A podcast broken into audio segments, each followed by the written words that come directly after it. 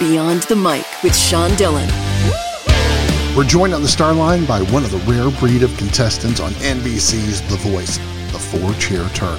From the Woodlands, Texas, we welcome Zay Romeo. Awesome. Hello, hello. Zay, let's go beyond the mic. You're a pop artist, a photographer, and at one time you struggled.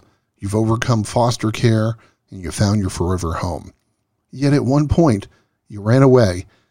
And now you're on a media tour and on a national TV show. How do you feel now? Um, I think it's definitely the craziest thing I've ever done. Uh, I know that I never expected to be here, and now that I'm here, it's just it's just shocking and surprising.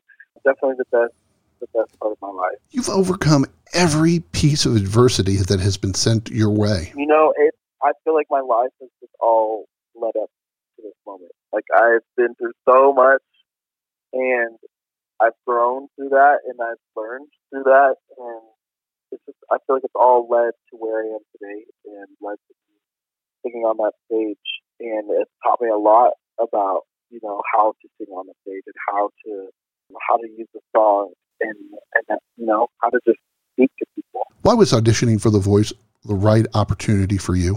It actually fit real perfect in my life and my schedule because um, when COVID hit, um, I had lost my job and then I started working at um, School of Music and Art.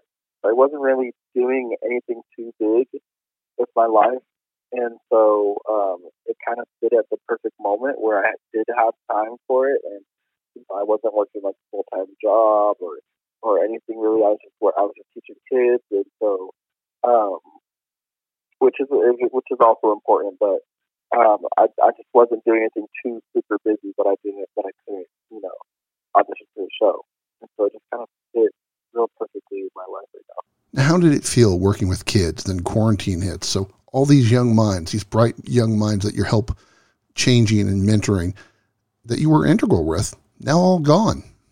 Yeah, so it some of them left, and then a few, and then um, actually a few of them, I think two or three stayed, and we ended up doing like uh, virtual uh, lessons, and so you know it's it's real hard to keep a kid focused in uh, like a, in a room, and then when you, when you um, become virtual, it's like ten times harder to keep the kid focused. It's harder to hear them, so.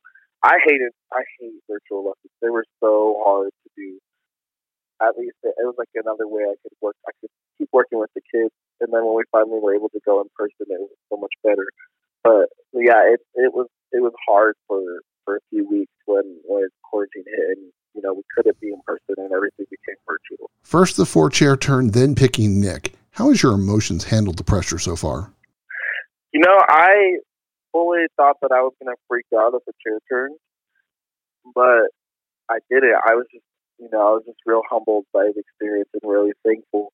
I was just sitting there. I was just kind of in shock. I was like, uh, I was just speaking to four celebrities right now, and you know, it's like it's real. It's real crazy when you think about the fact that you're just all of a sudden, you know, you're on a stage and you're you're singing for you know these big names in music, and that's just not something everybody gets to do.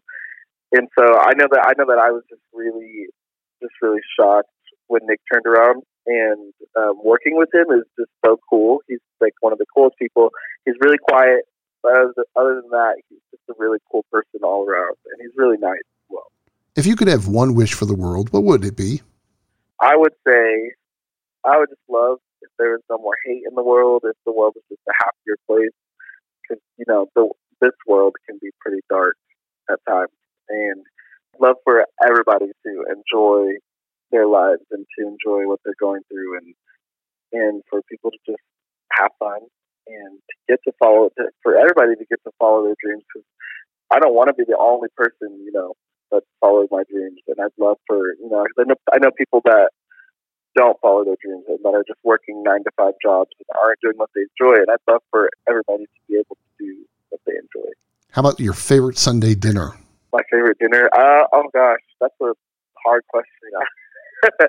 I don't know if I'm the only. I don't know if I'm, I'm like normal or not for saying this, but I would say breakfast for dinner because people that is so good and it's weird.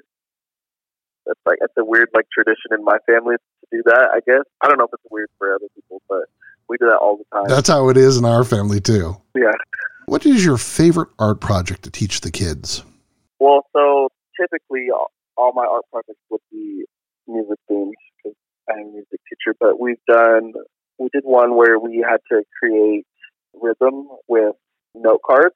So they would draw whatever they wanted on the note cards, and then they would add like a you know a gesture or like a clap or something, and that I would do that literally every week because they kids just love being able to draw and be able to create, and so that's that's my favorite art project. What song do you love singing at church? At church, oh, you know, there's millions, but oh gosh, I don't even know. I can I can name a top ten. I think my number one. Ooh, there's a song called "Here Again" by Elevation Worship. I would have to go with that. I feel like I'm saying that song the most. Is there something that people don't know about you? I mean, they know everything now. I, I feel like people don't know that I have a dog and that she's my best friend in the whole world, and I've had her since middle school. Literally my best friend. Her name is Bella. She's an Australian Shepherd, Great Pyrenees mix, and I got her in middle school as a Christmas gift, and I have had her ever since. She goes everywhere with me. She's moved houses with me. We do everything together. He's a Texas superstar who's shining bright during season 20 of NBC's The Voice. He loves teaching kids and has a dog named Bella. We thank Zay Romeo for taking the time to talk with us today. Hey, no problem. Thank you for having me. And that, my friends, is a Beyond the Mic shortcut. Thank you.